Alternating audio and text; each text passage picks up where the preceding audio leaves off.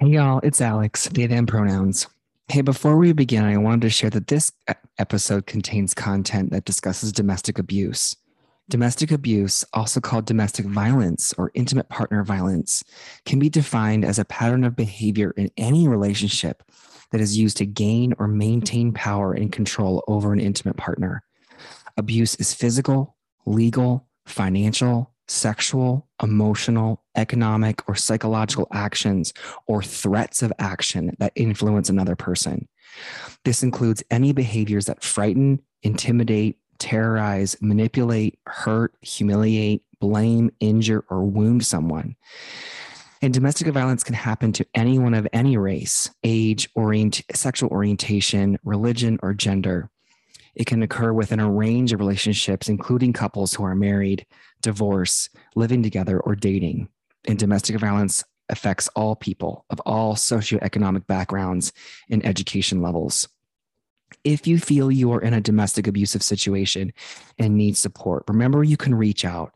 The National Domestic Violence Hotline has a twenty-four hour services available via phone call, text, or email. You can reach them at the hotline dot org.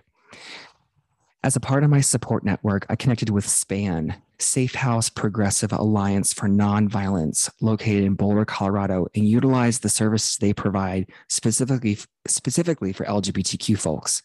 You can reach out to us here at How to Be Queer Podcast, and we can help get you connected to what you need. Hey, I'm here, and I'm very queer, and you, my beautiful ball of magic, are not alone. And now, the episode.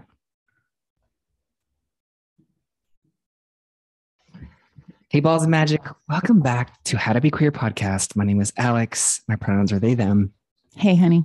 Hi. I'm Kim. My pronouns are she, her. I'm going back for part two. We have people, other people in the room too that we sure introduce do. themselves. Hi. I'm Doctor J. We got Doctor J in the house. They are here because our podcast is sponsored by Youth Seen. Go check it out, youth seen dot org. Doctor J, do you want to talk a little bit about Youth Seen? Well, there's a lot to talk about. Well, Youth Seen, but what specifically would you like to know? You and tell our listeners what Youth Seen does. Yeah. Oh, what does Youth Seen do? Well, we do. Our focus is on mental health and wellness and however that looks and how that shows up. Wow. This I is know, it's totally this different, is, right? I don't know how I feel about this. We just moved Doctor J's mic closer to their mouth. Mm-hmm. As mm-hmm. Andrea is sitting, staring at me, and I can feel it as she sits to the right of me. So Youth Seen is very much about mental health and wellness. Um, and this podcast is a part of it and getting information and resources out to the community. And with our programming, it really is about how the community wants and needs to show up. So we have Camp Seen, which is out being out in nature. We have Trans Seen, which is really focusing on families and trans and non-binary folks. We have our mental health with our clinicians. And then we have Black Pride Colorado, which is really a focus on Black, queer, non-binary, and trans folks in the community. If you've been listening to this podcast, and you all hear me say this every single time, if you are a fan of this podcast and you are listening every other week when we release these, you got to go over to that website and hit the donate button, because that's how we're able to be here is support. And you got to support Youth Seen, which supports us. Mm-hmm. Drop some numbers with a lot of zeros. Please. Uh-huh. Because we're a highly produced podcast. Yep. Okay. And our other friend is here. You will recognize this voice. They have been on with us before. Our lovely, I, I refer to you as like our E P, like our executive producer, because you help us work out a lot of shit that comes across the airwaves. You want to say hi? Hi, I'm Andrea Sampson. My pronouns are she, her. And I'm just here to witness. Yeah, I think you do a lot more than that. Well, Andrea created the Balls of Magic logo. Mm-hmm. So there's that. You you have a rain, it was a rainbow sound wave that has multiple layers of meaning, which I think pretty soon is like coming on different stuff, right? Like, didn't we look at, because it, we, we, people that follow us, we call you Balls of Magic because we are Balls of Magic. Yeah. You and can, you were telling me you're in like, put it on something so I can walk around with it. You can, you can put it on your flip-flops. You can walk around being a ball of magic. Well, I already do that, Alex. Flip-flops, t-shirts, coffee mugs. Coffee mugs are really important. Reusable, it's a, it's a reusable of, bags. That was reus- what I wanted. I wanted a reusable bag. I will make one just for you and I'll say Kimmy on it. I'll take it. That feels, that okay. feels supportive. Captain Underbite and Rosie are with us. They're making noise. Doctor J looks incredibly uncomfortable. So y'all have been waiting for part two. Here it is. Here, here it comes. Um, I know that we're going to put probably a more formal trigger message on this, but this is your informal trigger warning. Um, we talk about things like domestic abuse on here. Um, just know what you're getting into when you're listening to this one. Where we left everybody, we said it's going to get really, really, really intense. So this is your, you might want to get out now. Um, trigger warning. Your, yeah. Or grab your tissues. Or, or no, I don't know, or whatever, whatever you need. Maybe like sign yourself up for a kickboxing boxing class after this one. Whatever you do, you whatever feels right. Center your self care. Center your self care, as we all are trying to do. Um, so, Alex, I'm going to say the other reason we have invited our two very dear. Not only do they work with us and support us on this podcast, but they're also our chosen family. Yes, we have invited them in because there is so much to this story that this is one where you and I are like, we're, we're calling in the fam and the team for support because we can't actually get through it. Just the two of us. And we've tried, mm-hmm. we couldn't do it. Mm-hmm. We lived it. And then retelling it is a whole other animal. Yeah. So we're going to hand over our, they're going to drive this one for us. Y'all ready? Me, me. Sure. Okay. That we're ready. We're really sure. Let's see. Okay. So I think the first thing everybody is going to want to know is how you feel after doing the first episode, because it was a big one. You guys covered a lot of hard stuff. Yeah, I think, you know, quite frankly, we we we did a couple drafts of this episode, and I I think I went right into, oh, it was really challenging, and and I think um, there was a lot of the history. I, I spoke a lot about um, the beginnings and who I was and who I was starting to be, and that's. I actually feel really good in this moment about how everything, how it went. And um, this episode that we're going to do today actually feels um, a little bit like it'll be a little harder um, because it's so still close. But I feel strong and solid. Know exactly what, what direction I'm going, yeah. Which, you know, yeah. You are strong and solid. Yeah. That's who you are. Hey. Hey. Hi. We're going to keep it, keep it also hilarious because, you know, that's what we do. That's how I disarm my. This is so scary. No, I'm just kidding.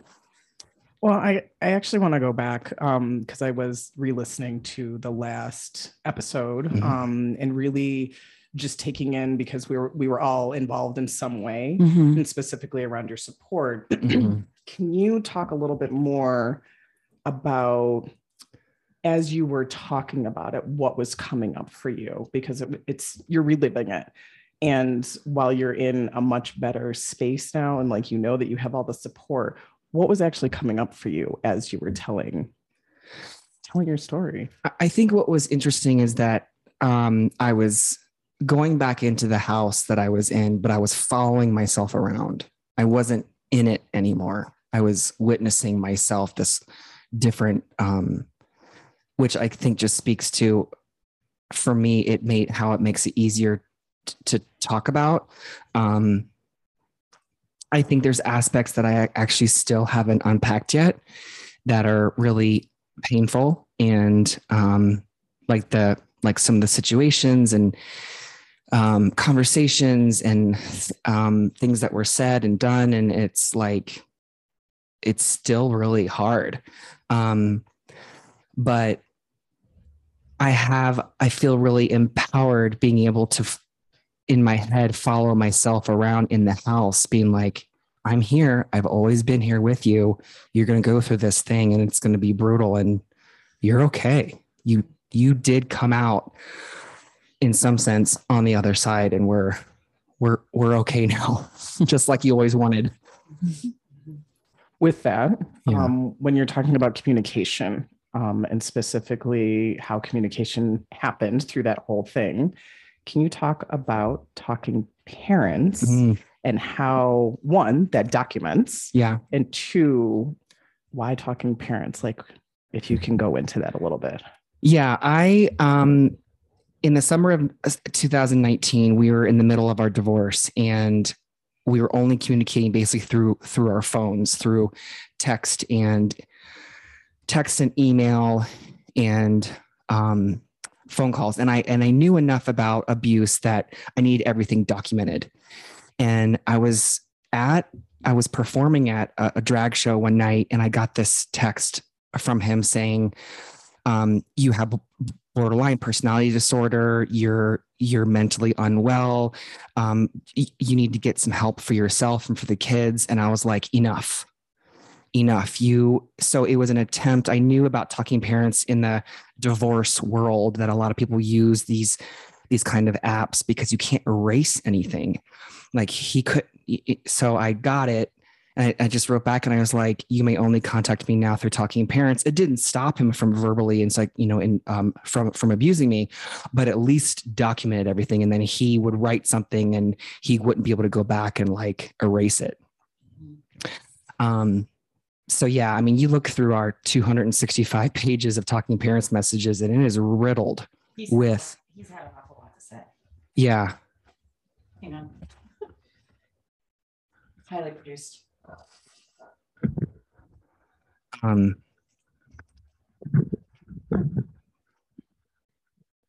we, sorry about that. Apparently I don't know how to use my microphone after like how many episodes that we've been doing. Don't mind me, folks.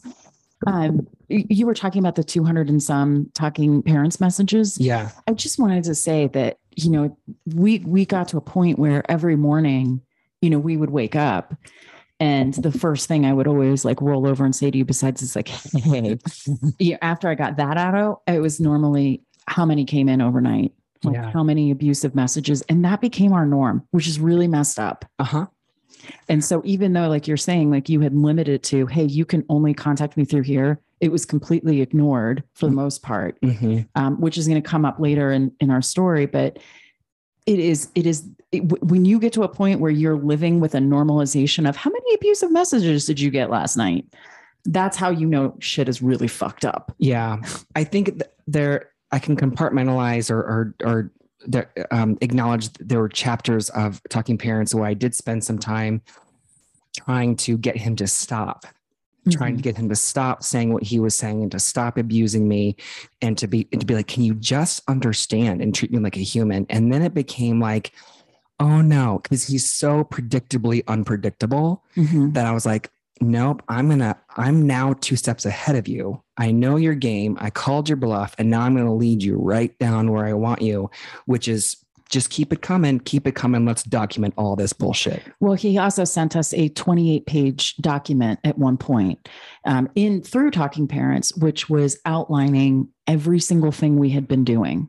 And yeah. this is like normal life stuff that we were doing. Yeah. He titled it uh, parental infractions. And it's things like there's, there's, you know, maybe a picture that we posted on social media of us together.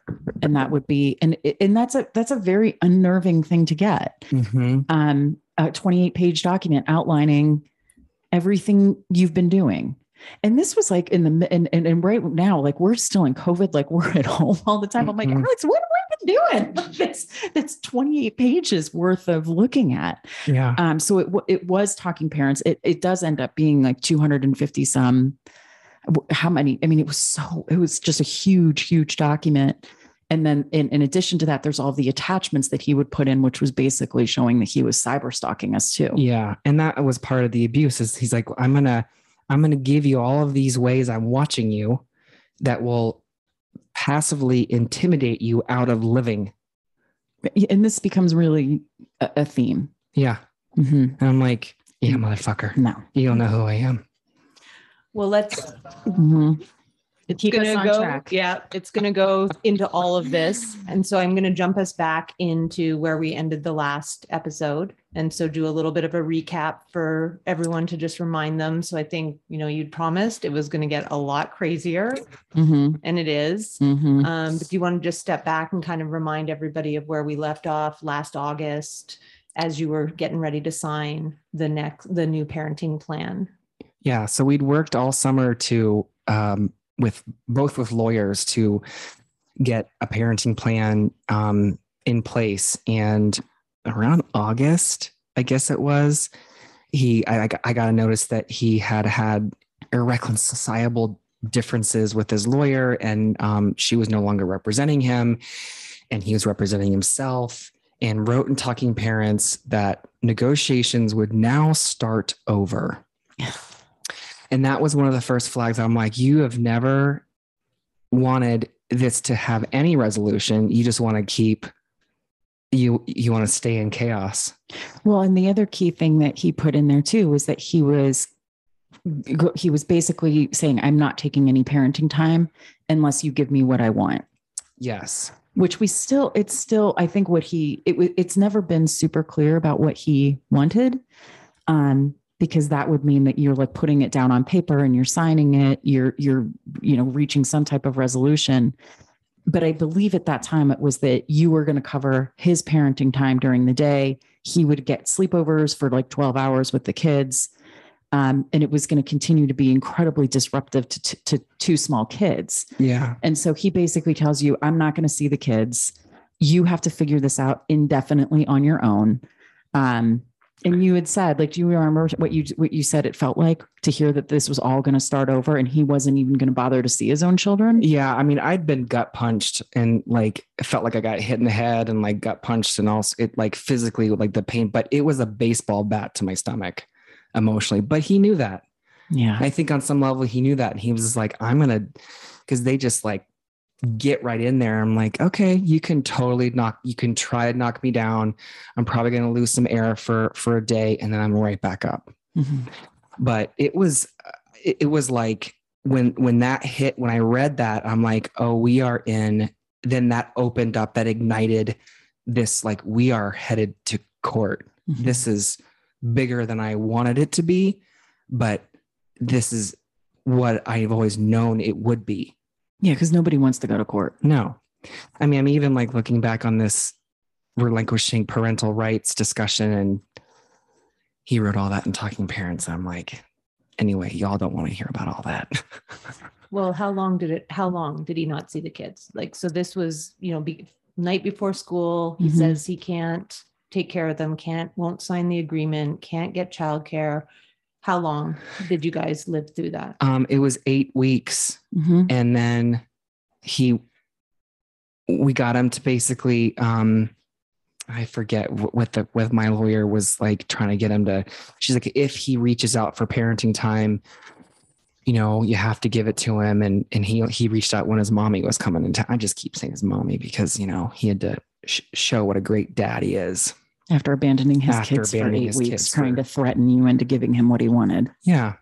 Yeah. I mean, I, I think of that and I think of Dad of the Year. Oh yeah.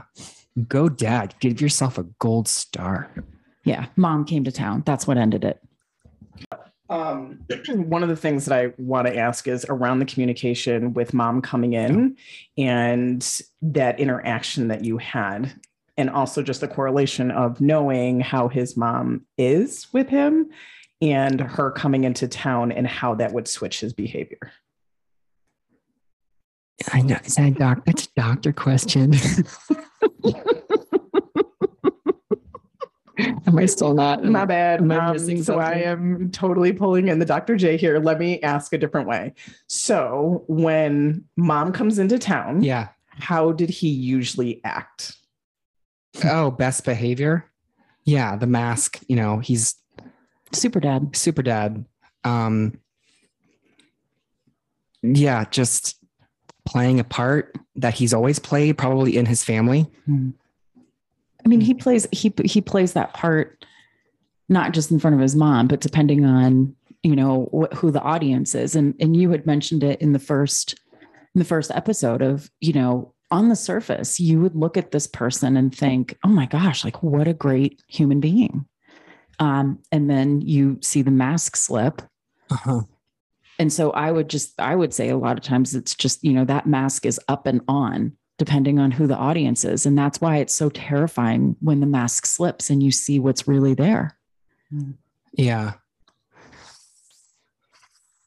Take a breath. Mm-hmm. Yeah, I'm going to, I'm understanding a lot of, the, a lot of layers are coming in for me right now of understanding, but it's um, just something I just don't want to be a part of mm-hmm. at all. Mm-hmm.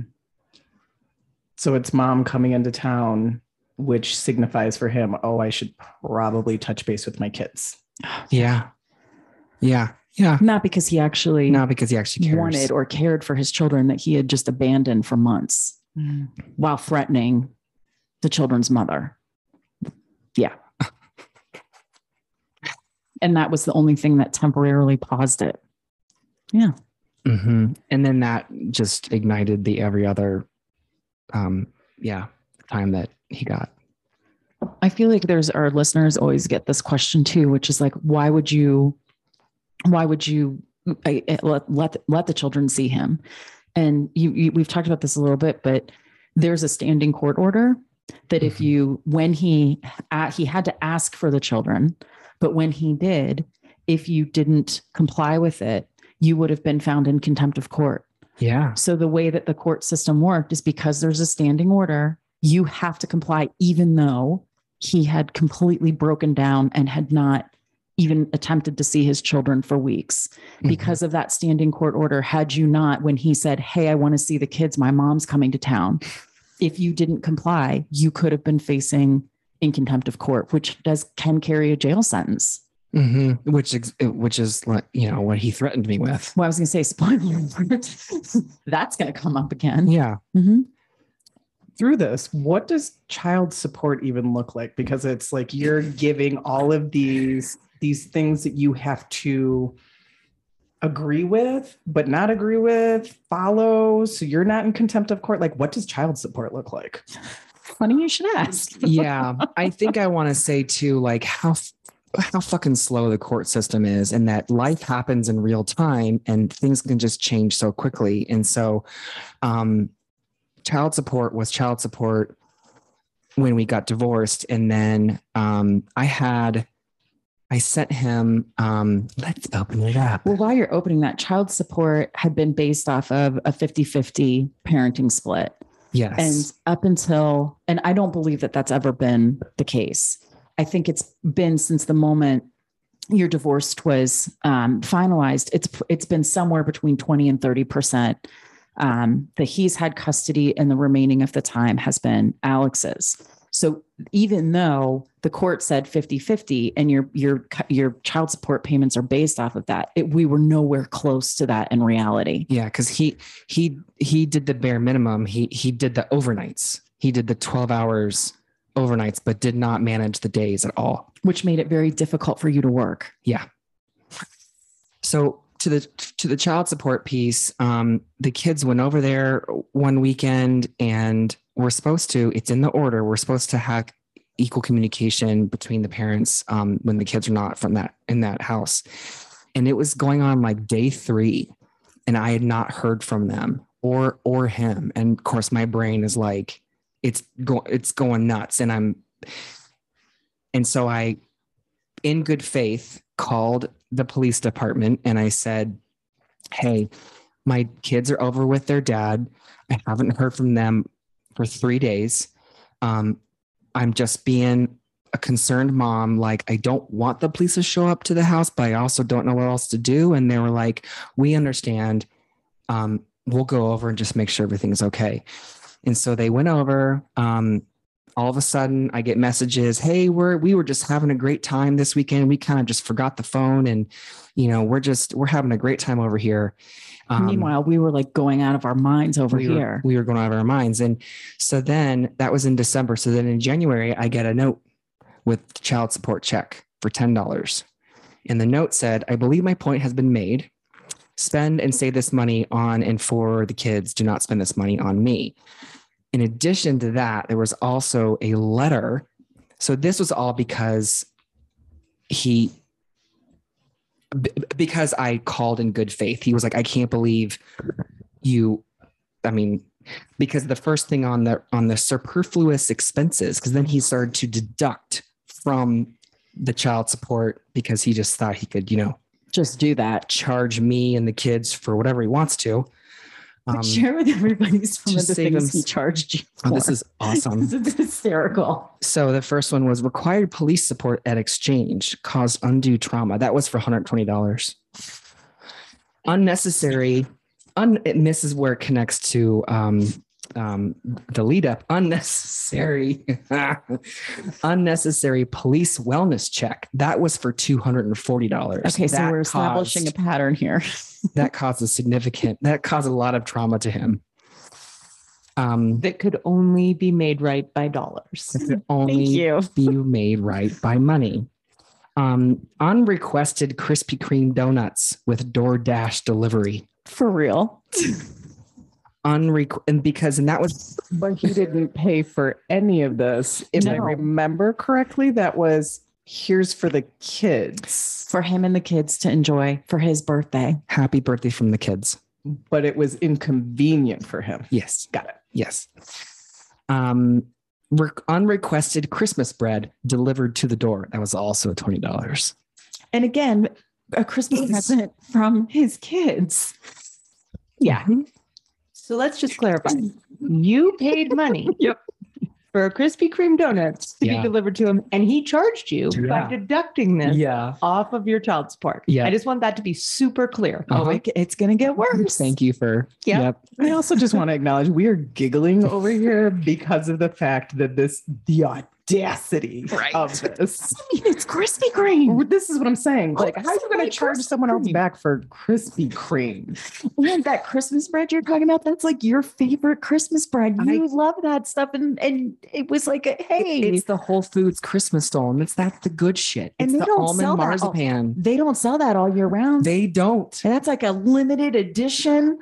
You had to work to get that. I burnt. You did. I did. I burned. I, I did. I had to work to get that. Charge me double. Okay. What else did he charge you for? Okay. Because I know our listeners are probably like, this list is done, right? Nope, oh, no. Oh, no. We're about halfway there. Unrequested. Uh, I'm sorry. Unnecessary necklace postage delivered by U S P S. Okay. So the story behind this is that when Your, we... Doctor G's face is amazing during uh, this. Okay. You feel free to like, you know, add in some comments. Um, when we were married, his mom gave me a, a, a, a necklace and earring set. And so I, one day I find the necklace and I'm like, this isn't mine. I'm going to give it back. So I mailed it back to him. And he deducted that from your child support. I bet. And yeah, I bet he probably sold it because he, you know, anyway. That's what we do. That's what we do. That's when we all, when we just care about money. Fuck, fuck family. How much, how much was the necklace, earring set, and postage worth? Oh. What was the deduction for that? Was it more or less than Krispy Kreme? Uh, the postage was, it was also twenty dollars. Which again, he didn't pay for. He didn't pay for. You paid twenty dollars to have this sent back to him because you felt it was, it was, it was his family's. Yeah. And then he charged you twenty dollars. Yeah. Yes. Correct. So you paid forty dollars total, right? If I'm doing the math. Yes. Yes, this is correct. Okay, here's my favorite. Um, unrequested uh, Mary Trump book delivered delivered by Amazon. Okay, so this is probably like one of this the, is maybe a little snarky. This is this is one of like the snarky petty things that I did, and also delivered in good faith that maybe he would read this book and be like, this is my family. I should wake the fuck up. Um, yeah, he, he wasn't very amused. I thought it was hilarious. What was, I thought it was hilarious. What did Mary Trump cost? Um, that was twenty. Well, at least Mary Trump and Krispy Kreme are considered the same, right? They're Don't. both both emotional, you know, stressor of, of twenty dollars. Yeah. Noted. Um, unlawfully removing the children from therapy. Oh, that was a, that was a journey on mm-hmm. that one. Can you give a little bit more explanation uh, on what that actually means? So into the parenting plan was written that the kids would have therapy. And I was like, yep, absolutely. We're going to, everyone needs therapy. Let's all do therapy. So, and he was hell-bent on it being this one specific place. And I said, great. And we need to have a queer affirming someone in this facility who understands how to care for queer people, queer identities. And um, so the first therapist that they had, we had an instance where basic, um, we had a, a situation where he called her and then she called me. And it was basically saying that he was concerned about sexual abuse. And I said, do you understand the, I told, I told this therapist, do you understand like the narrative around L G B T, all these things? I, I broke down stuff. Am I like going off? Well, can I share what, yeah. what the, the, the claim was? So sure. At the time, and anybody, any parents out there, you're going to, you're going to know what I'm talking about right away. We have, uh, Alex, everybody knows this. Alex and I share four kids together. At the time, the two youngest kids who are, he is the biological father of, I think they were probably like six and seven, seven and eight, something like that. Yeah. Little, little kids. And so like most parents, when you are trying to care, because again, remember, he's not caring for the kids. So we're doing it all. And to save time at night, a lot of times you'd be like, hey, one kid get in the shower, the other kid get in the shower. Sometimes kids, like I bathed with my sister. Most kid, most siblings do this. Yeah. And so the kids were joking around saying, hey, it's time for our naked party. It's naked kid party time. That's what he reported, that we were having naked parties with the kids at our house. And I'm like, that's actually just called like bedtime. And so that's what got reported. He reported it to this therapist, and in, and this therapist, I guess, had some type of duty to be like, well, I've got to call them and say, we heard there's naked parties at your house. Yeah. And you and I both felt like this is, and, and I'm going to ask you to actually, Doctor J, to step in on this, because to, to both of us, it's like, are you kidding me? Like we're, we're, you're, and it, it just started because this is a harmful narrative that happens to members of the L G B T Q community, because we are consistently over sexualized. And that is what this therapist was doing. Well, I think that there's also more to that. So there's more context where it's, yes, he was saying that with the naked parties, but what was he sending you, Kim? Oh my God. He was sending me pictures of my twelve year old daughter and saying, and she was dancing in um, a social media video. And she was, I mean, she may have even been eleven at the time. And he's sending her pictures of her to me saying, I feel like this is child exploitation. And let me tell you, she's dancing in an oversized t-shirt and a pair of bike shorts, yeah. fully clothed, just a little girl having fun with her siblings dancing. Yeah. And so he's like, don't you, and of course I never respond to anything he says. I don't engage with him, but when he sent that to me, you know, and this is the thing, it's not what I see. He's telling me what he sees. So he sees an eleven year old girl dancing and he says, that's exploitive. I'm like, I see a kid dancing. What are you seeing? And that's what was so messed up. Oh, I can't. That's the one. You want to see my Sicilian blood boil? Mm. Well, I mean, you know, as you're talking about this, because I do remember y'all bringing this up and me just sitting back as a therapist myself and really taking into context, this therapist is not seeing the rest of the story. No. Yeah. It's also fair to say that, you know, when therapists are hearing a story, they're only going to hear one side, yeah. right? So they're, they're obviously going to take the side of who they're working with. And knowing already that this was a messy situation and that they weren't able to take a step back to say, there's got to be more than this. Yeah. So I know when I first hear, okay, naked party, what are the ages of the kids? Mm-hmm. What is the environment that the kids are in? How are the parents? And if this is already a divorce, there's a lot of information I don't have. Yeah. And how that can go into documentation, specifically with the courts, and mess things up. Yeah. Because that's like, that's asking for the kids to be taken away, which is never the result people want. Right. Mm-hmm. Unless there is something severely wrong, mm-hmm. which in this case, they were getting all the nurturing, all the love, all the support, going to bed on time, you know, clean, clean, Krispy Kreme in the morning. Right. Like they were getting, they were getting the things that they need. So like, just even talking further about that, where it's not only is he, I'm going to use the word harassing you, yeah. he is now harassing your partner mm-hmm. and stalking your child. Yeah. Yep. And mind you, he still has no way of taking care of his own at this point. Yeah. And there's, oh, there's just, there's one more thing on the list. So the unlawfully removing, that was for one forty. And then the failure, failure to notify co-parent of leaving town to visit mountains. Mm-hmm. we, we, we went like to what, two hours away, less than, and that we, was for sixty bucks anyway. We took the kids camping. How dare we? Mm-hmm. When he was, of course, not seeing them. And we thought, might be fun to take the kids camping. That chart, how much was that one? one twenty? Uh, yeah, one forty, one twenty, one forty. Something so, like that. So more troubling than Krispy Kreme, but, you know, still.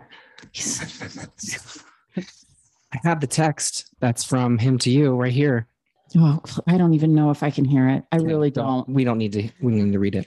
Okay. I'm going to pull us back on track because we got a lot to cover still. Yep. Thank you, Andrea. Okay. So all of this happens. Yeah. We, you get the reduced child support. You're dealing with this kind of harassment. Two motions have to be filed. Yeah. Let's go back to the legal piece. What happens?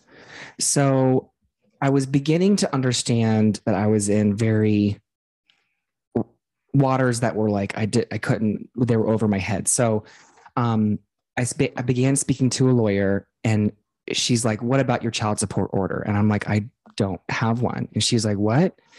And, and so I told her what happened. She was like, oh, you can use this F S R, this Family Services Registry. I'm going to make sure I get it right. Um, I'll put it on the website to basically, um, they'll work for you and they'll get a child support order. So, and it's free. And it's free.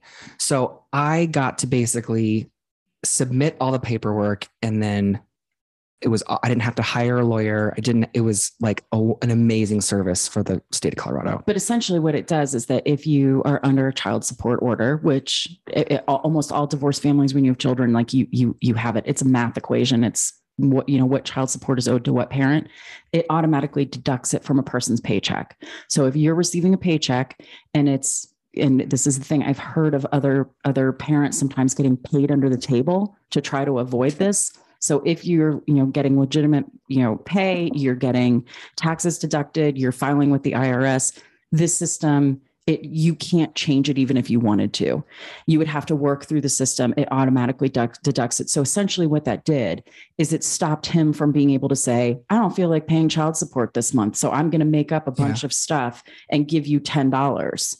And so that, that was one of the free resources out there that if, you know, it, it, I wish, I wish it was more well-known. Yeah. Yeah.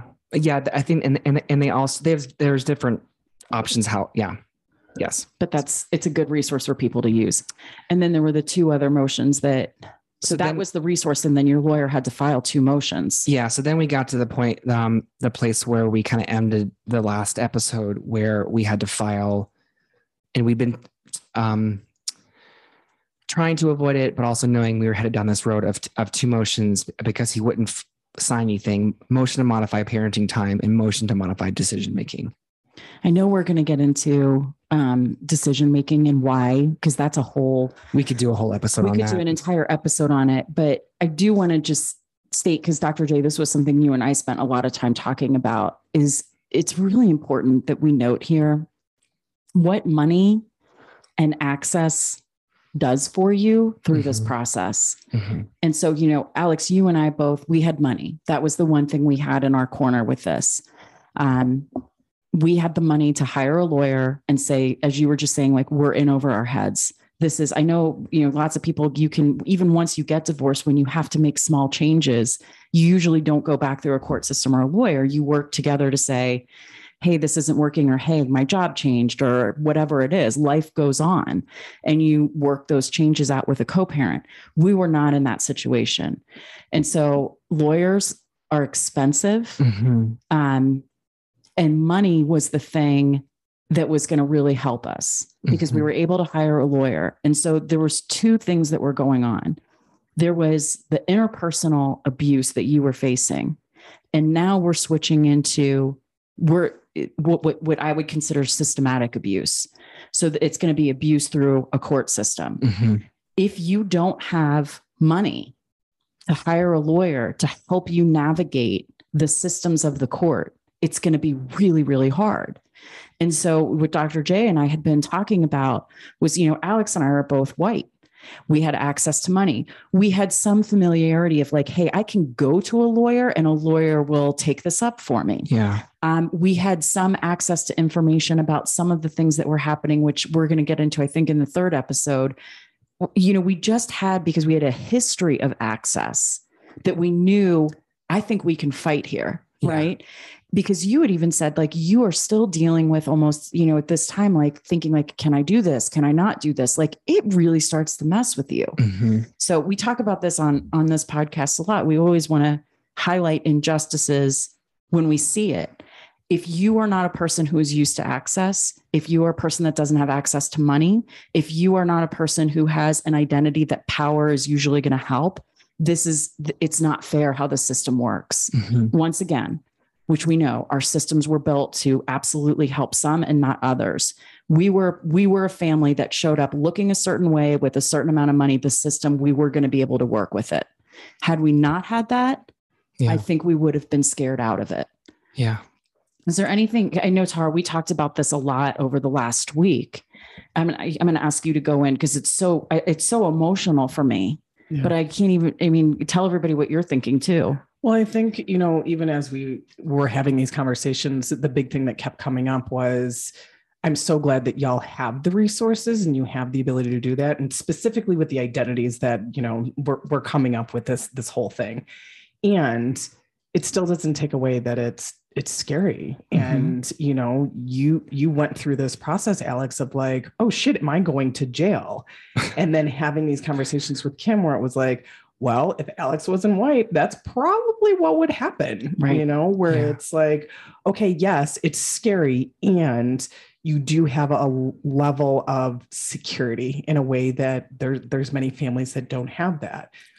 And with that money also means that you had access to lawyers who were going to right. do the research for mm-hmm. you, dig into it, instead of the lawyers that are just like, okay, so this is yet just another thing and we just need to deal with it in that way. And those conversations are hard, mm-hmm. right? Where it's oftentimes, as you're talking about, you know, power and privilege, many times it's, oh, well, you're taking away my experience. No, not at all. It is very much like your experience is still very important, which is why you're using your power and privilege mm-hmm. to be able to tell folks mm-hmm. telling where those resources are. So you're keeping that access available to other folks and really talking about those emotions that came through, because it's, it's going to help other folks. Right. I mean, I hope so. That's what yeah. we've said. Like, why do this? Why put yourself through having to relive all of this?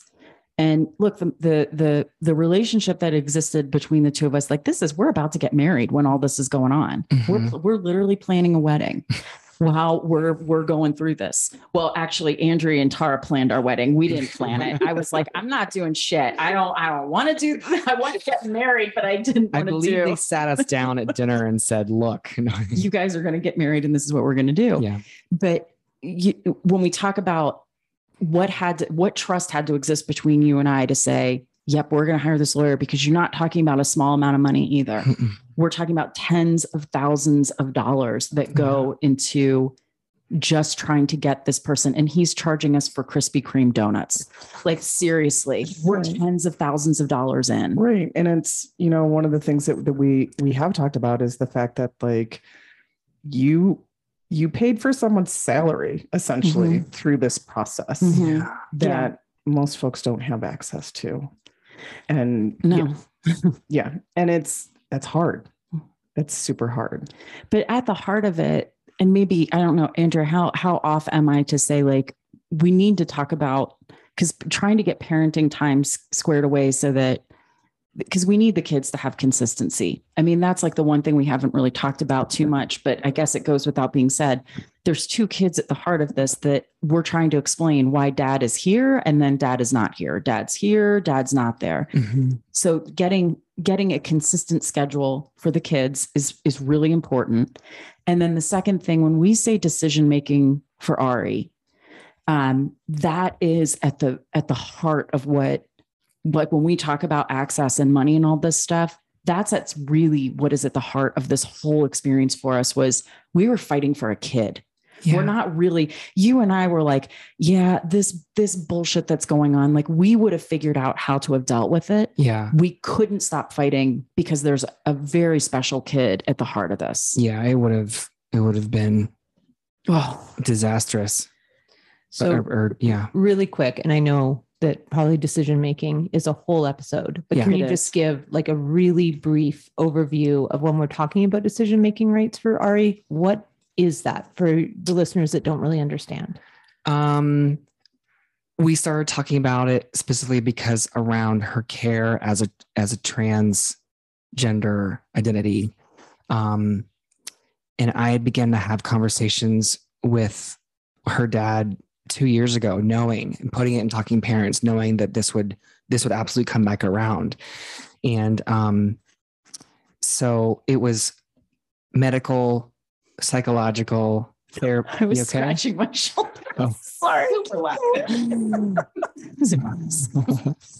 um, medical, um, psychological, therapeutic, um, decision-making. And, you know, um, just that she had the access, that she had the choice, but the way things were going, he kept roadblocking, stopping appointments, making them, canceling them, um, refusing to consent to appointments, refusing to abide by the therapist's recommendations. It was one thing after, it was arguing with doctors. It was one thing after another where he was deliberately slowing the pace of life. And so, you know, I was like, no, you know, she's at an age where she's pretty fucking close to puberty. And this is, we're a year in, we don't have time to wait. And um, I know that not everybody gets that up. Go ahead. Well, I was going to say, even with this, um, talking about the privilege mm-hmm. being yeah. in Colorado that we have to these types of services. Yeah. So could y'all talk a little bit about that? Oh, I'll take, I'll take that one. Sure. But in Colorado, we just passed gender affirming care.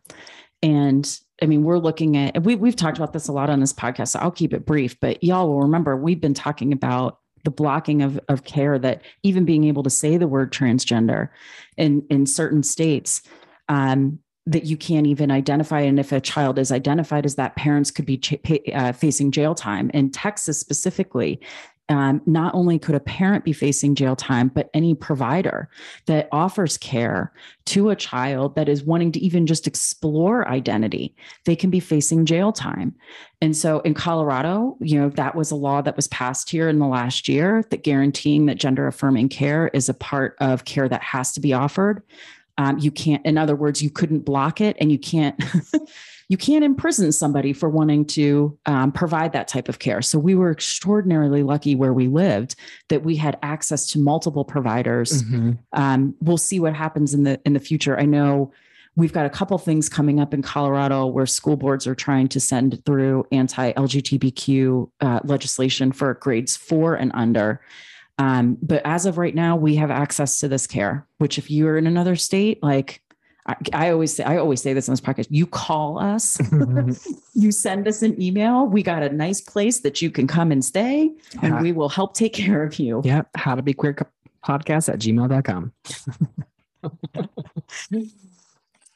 Yeah. So we had gone, but, but that was why, this is why having decision-making, because, and we'll, I think when we get to the last episode, um, we'll talk specifically about what happened the weekend before trial, because this is going to come up.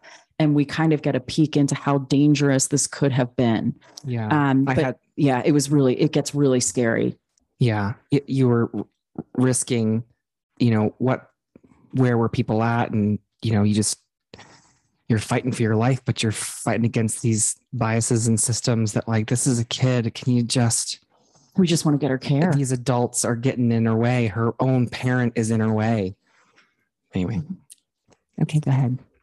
So is this what happened at mediation? Oh, so medi- So once we filed these motions, um, you have to go to mediation. Yeah, the way I understood it, you have to. You can't go. You can't go in front of a judge until you go through a mediation yeah, process. It's kind of like they want you to basically, you know, trial is last, of course, last resort, whatever. So mediation, I'm like, this is going to be a waste of fucking time. But okay, here we go, and. Went to, went to mediation. Well, Kim and I actually, you're a certified mediator, so yeah. maybe you should, you want to, do you want to share, can, yeah. unpack? So uh, little known fact about me, I'm a certified mediator. I find it to be a very helpful life skill, because it, conflict is something that should be mediated. You should always try to come to the table and see where you have agreement and try to build off of that. Yeah. So I understand why they would say try to go to mediation, because for most people, you're still somewhat in control of what's going to happen to your life. Whereas if you go in front of a judge, you have no control. That judge is deciding what's going to happen. So mediation is a super useful tool. Um, it, it helps you, it, you know, it, it basically, it's going to start where, like, where can we agree on one thing? Mm-hmm. Because it's not, there's all sorts of statistics that if you can agree on one thing, then the next agreement is easier. The next, and it's like a snowball effect. Did that happen? Oh God, no. So, and, and this is nothing against that mediator, but oh, like no. I've mediated tons of stuff, and I don't think this has ever happened to me before, but we get on with the mediator. Alex and I are in one Zoom room, and then there's the mediator, and up pops him, and he says, I can't be on screen with Alex. And so he has to go to his own separate Zoom room. And so right from there, I was like, this is not a good sign. If you can't, if we can't sit, you know, we can't even sit in the same Zoom room with each other. Um, and so the mediator talks to us, you know, very briefly, you know, our lawyer's like, look, they just want a parenting agreement. Um, well, it's the way he, he kept himself a victim. Oh, anyway. Okay. Sorry. To no, no, no. It's, it's, it's, I'm giving you the logistical, and Alex always comes in and reminds us that there's feelings involved in this, where I'm just like, fuck this shit. Um, so, but essentially, long story short, you know, the mediator got on with him, and it was twenty minutes later, the mediator comes back, and her exact quote was, this guy needs a judge. We're ending mediation right now. Yep. What was he asking for? So that, thank you for asking. Up to this point, we had no idea what he was asking for. And then I'm going to, I'm going to hand it off to somebody else, because this is partly like, as the partner in this, this is some of this, sometimes this is the stuff that's hard for me to see, because I wasn't conditioned or used to, to facing this type of abuse. So he comes back and he's saying he wants eighty percent custody of the kids, and he wants full decision-making. And so I understand. I was, I was floored yeah. when I heard that, because this is a person that can't manage twenty percent of their parenting time, and has shown that he can't even, and I think I was asking you this, maybe this isn't another part of our outline, but at this point, had he ever taken the kids to a doctor's appointment? No. Does he go to t- parent teacher school conferences? Uh, I think maybe once. Does he sign them up for activities? Does he get them to and from practices? No. Like, there's been no executive function. He can't get them to school. He can't pick them up from school. I mean, we're, he'd never, has he ever taken them to the dentist? No. Orthodontist? No. Um, therapy appointments. Who was doing therapy appointments? Um, he was for a while, and now it's all me. So I'm like, but the, this is like, you're going to do eighty percent parent time. And I want to say, Alex, this isn't just since your divorce. Yeah, correct. This has been since birth. Yeah. And so this is a person who less than six months ago said, I'm not going to, I'm going to give up my parental rights. Finally, it's like, I want eighty percent parenting time, and I want to make all the decisions for them. It was, that to me was like a, it was a sucker punch, because my Sicilian rage was like, I will fight. I am at the point now where I'm like ready to, and I'm not really, I'm, I'm scrappy, but like, I wouldn't actually fight someone.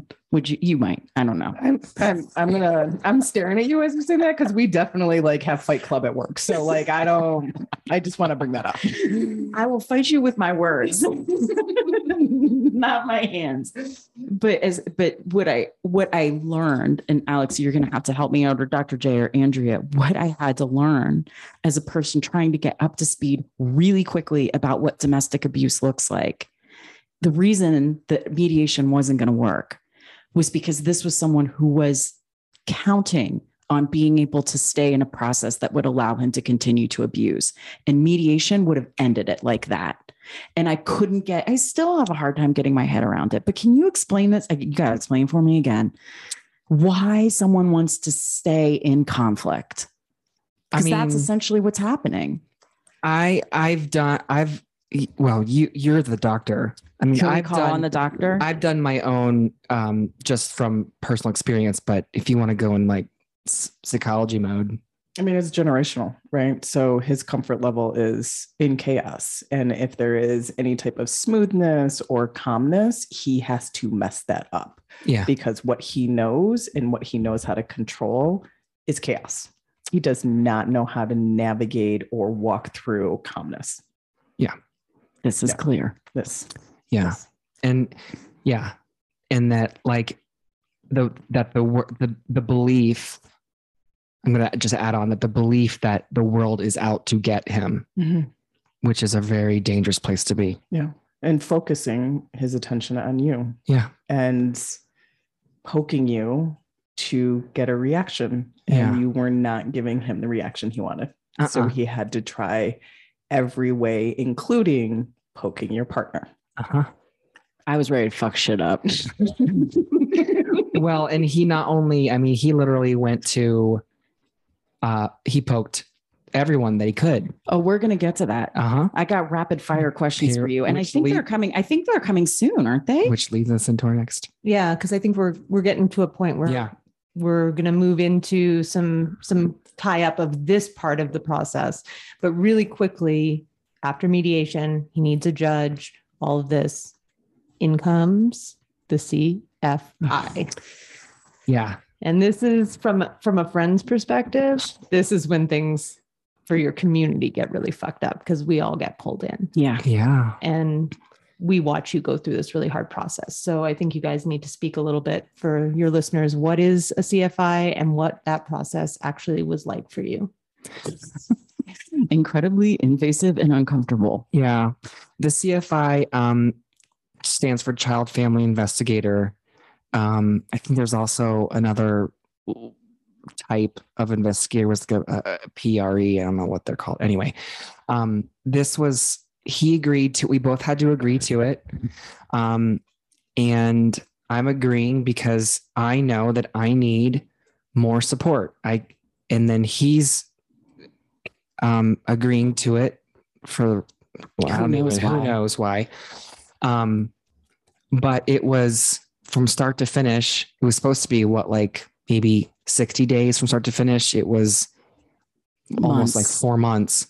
Um, so they come in, they, you get, um, interviewed for hours.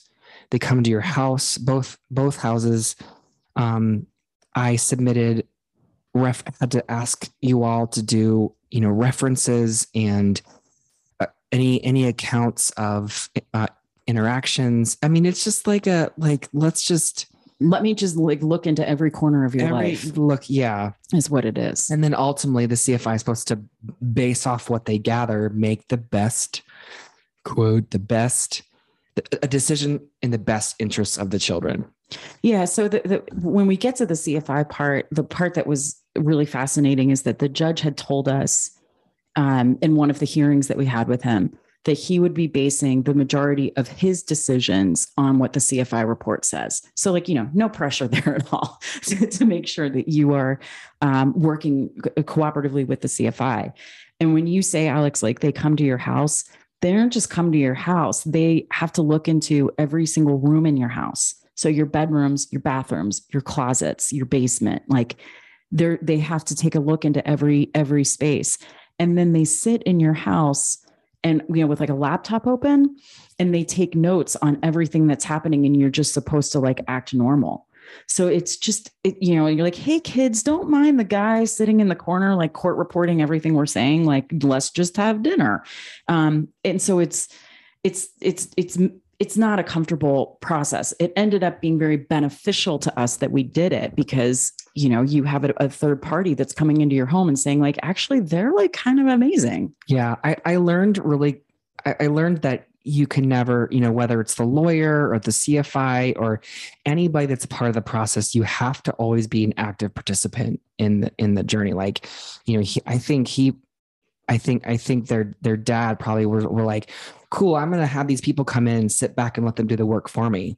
And I was ready to like run to the edges of the universe to make sure that, that things were safe, safer. Yeah. I'm going to summarize and say there was a couple things that, so when we, when we finished the C F I report, um, the, the, the, the investigator actually disappears for six weeks. Like the report was due. This is just one of those crazy parts of the story. The report's supposed to be in. And he literally, like, I, I, he went on vacation. He moved. The judge had to send two court orders to him to get him to show up and turn in the report. So the reason I mention that is because while we're waiting for that report to come in, ex-husband behavior is like it, this is triggering. And, and, you know, I mean, triggering in a way of like his cadence of things that he starts sending to us, because for, I'm sure from his perspective, he's like, well, I've been investigated. Now I can do whatever the fuck I want. And it just goes from what used to be messages, you know, I mean, horrible messages, horrible, horrible messages that he's sending, but it went to, it's not just Talking Parents. It's now emails, it's social media, it's in person. His behavior, like, it just shoots through the roof. So at the end of last episode, you said, you know, hold on, things are about to get crazy. Oh. So truthfully, we're ending this episode with, hold on, things, things are, are going to get, get crazy. Even. But I think to just kind of encapsulate months and months of crazy, we have some rapid fire questions oh my gosh. to kind yeah. of give you an idea of how crazy things are getting.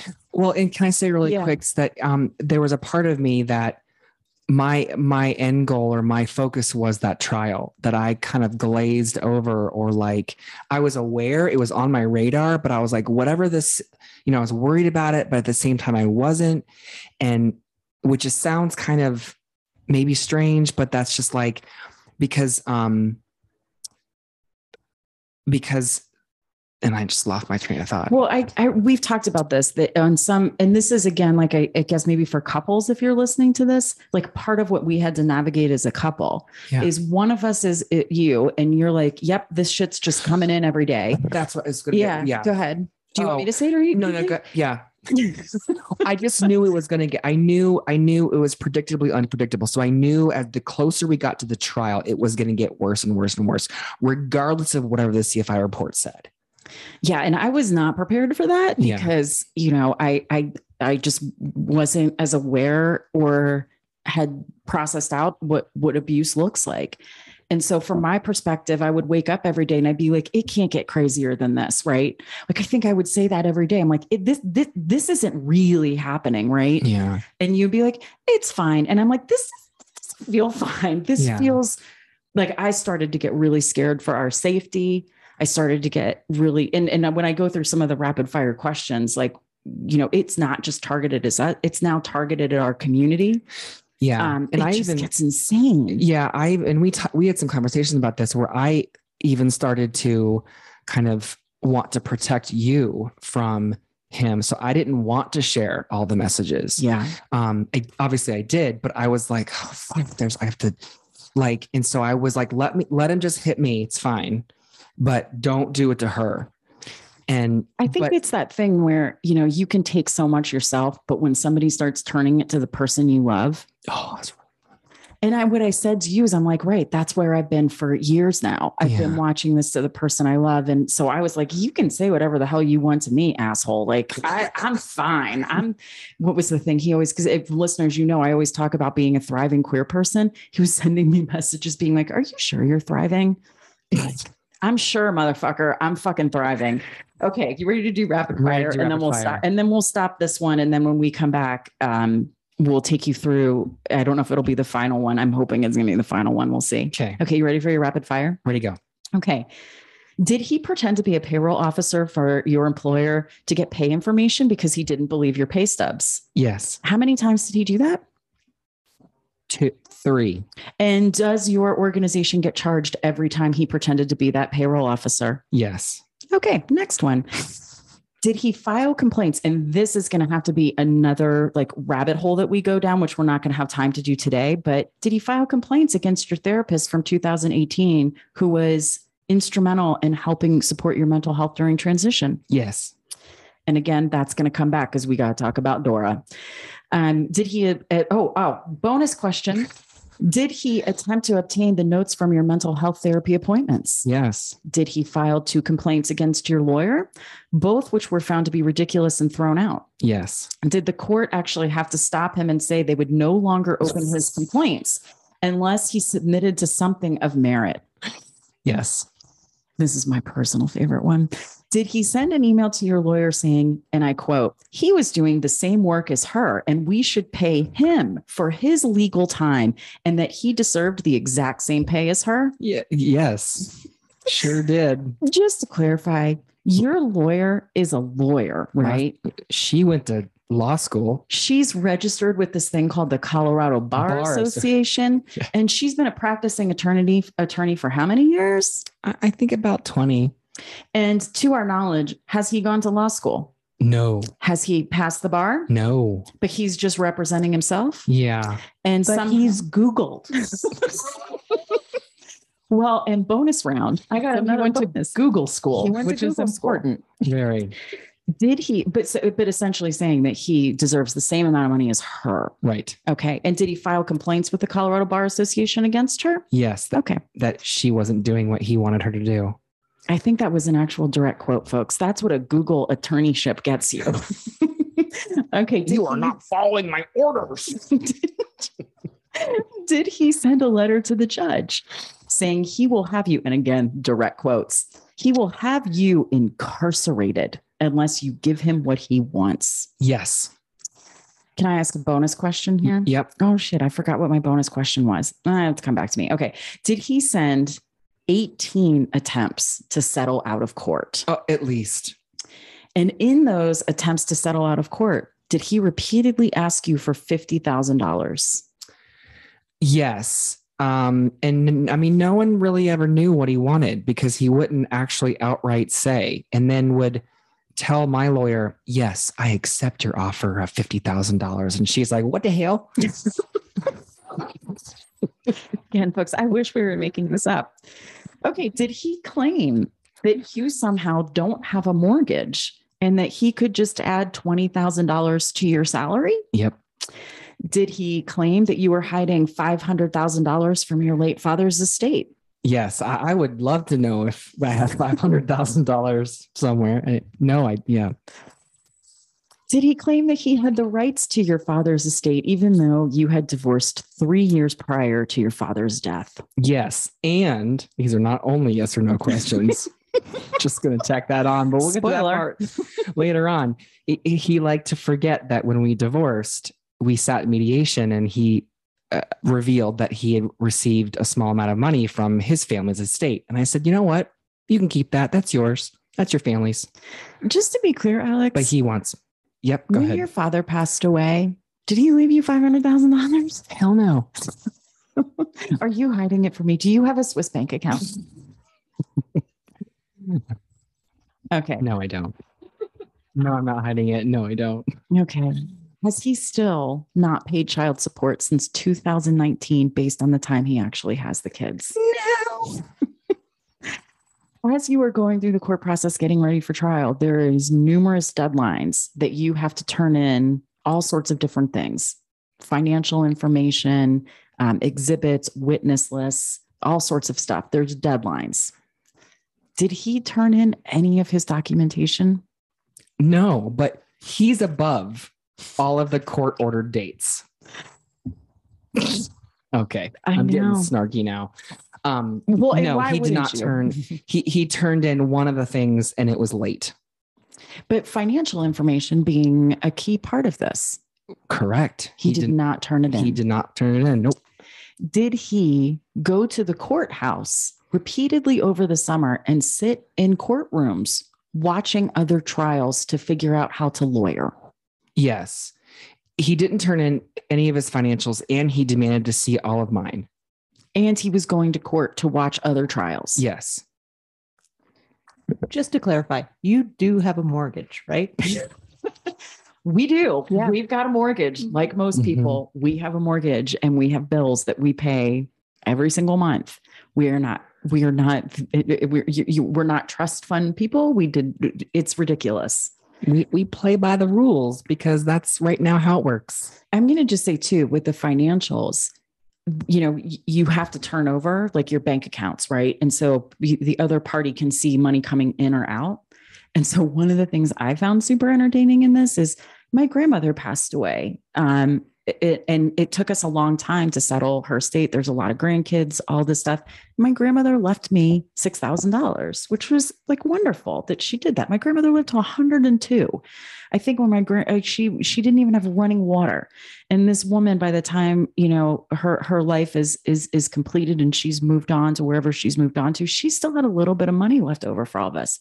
He questioned me about that. He, I'm like, you are not getting Grandma Lucy's six thousand dollars. That woman did not have running water in her house. You no, mm-hmm. no. But anytime, like, we all Venmo each other, stuff like, you know, you pass money back and forth through Venmo. We've had to answer about like every single Venmo. And mm-hmm. this fucker wouldn't turn in his financial documents, but could go through ours down to the point where my parents Venmo'd me money for half of the house we went on to for vacation. Like, it's just maddening. Do we want to end here for today? We, we do. We do. Sure. I mean, we could, um, yeah. Well, do we want to give a spoiler alert? Because if folks think this is bad, just wait till what we get to the month before trial. Yeah. We'll, we'll, we'll pick it up where basically like the C F I report drops and we're off. Anything you two got for us before we end this one? You guys are both looking a little shell shocked. We lived through all of this and it's still like mind blowing to summarize it all into one episode. Mm-hmm. Yeah. What do you got, Doctor Jag? I'm still processing yeah. everything that, that happened, but then also, yeah, that we, we were there supporting y'all mm-hmm. and it's still just like going through it. It's like, whoa, like that. Yeah, this happened. It did. Yeah. And, and the, in the totality of it, the ways that um, you get sucked into that, you get sucked into the, the abuse and the back and forth when it's ultimately these two motions. It's very simple. Either take control of your parenting time and make decisions in the best interest of your child. That's yeah. it. Yeah. That's it. Yeah. Well, and I think, you know, we'll get into this for the, the last episode, but it is two very simple mo- motions. And he used the legal system mm-hmm. to further abuse you and the kids. Yeah. And to drag out, to keep getting what he wanted, which was a schedule that benefited him. Mm-hmm. And for his daughter not to be able to transition. That's so fucked up. Which will, will, which really comes to light. And that's in, that's in our next episode. Yeah. Okay. All right. What balls do you, and do? Magic. You tell them all the things. I tell do. them all the things. Um, thanks for listening. Go, go get some, go get some water. Sorry. Don't fuck shit up. We're all fucking shit up. Go get some water, take a breather. Um, I don't know. Go have sex or something and come back. I don't know, whatever you need to do. Um, you can contact us at howtobequeerpodcast at gmail dot com. Also, go check us out on Instagram and Facebook. Find Youth Seen on Instagram and Facebook. Black Pride Colorado on Instagram and Facebook. Um, th- we also have the tick of the talks, the TikToks. Um, yeah. And I'll put everything in the, in the summary for you to connect. Bye. Bye. Bye.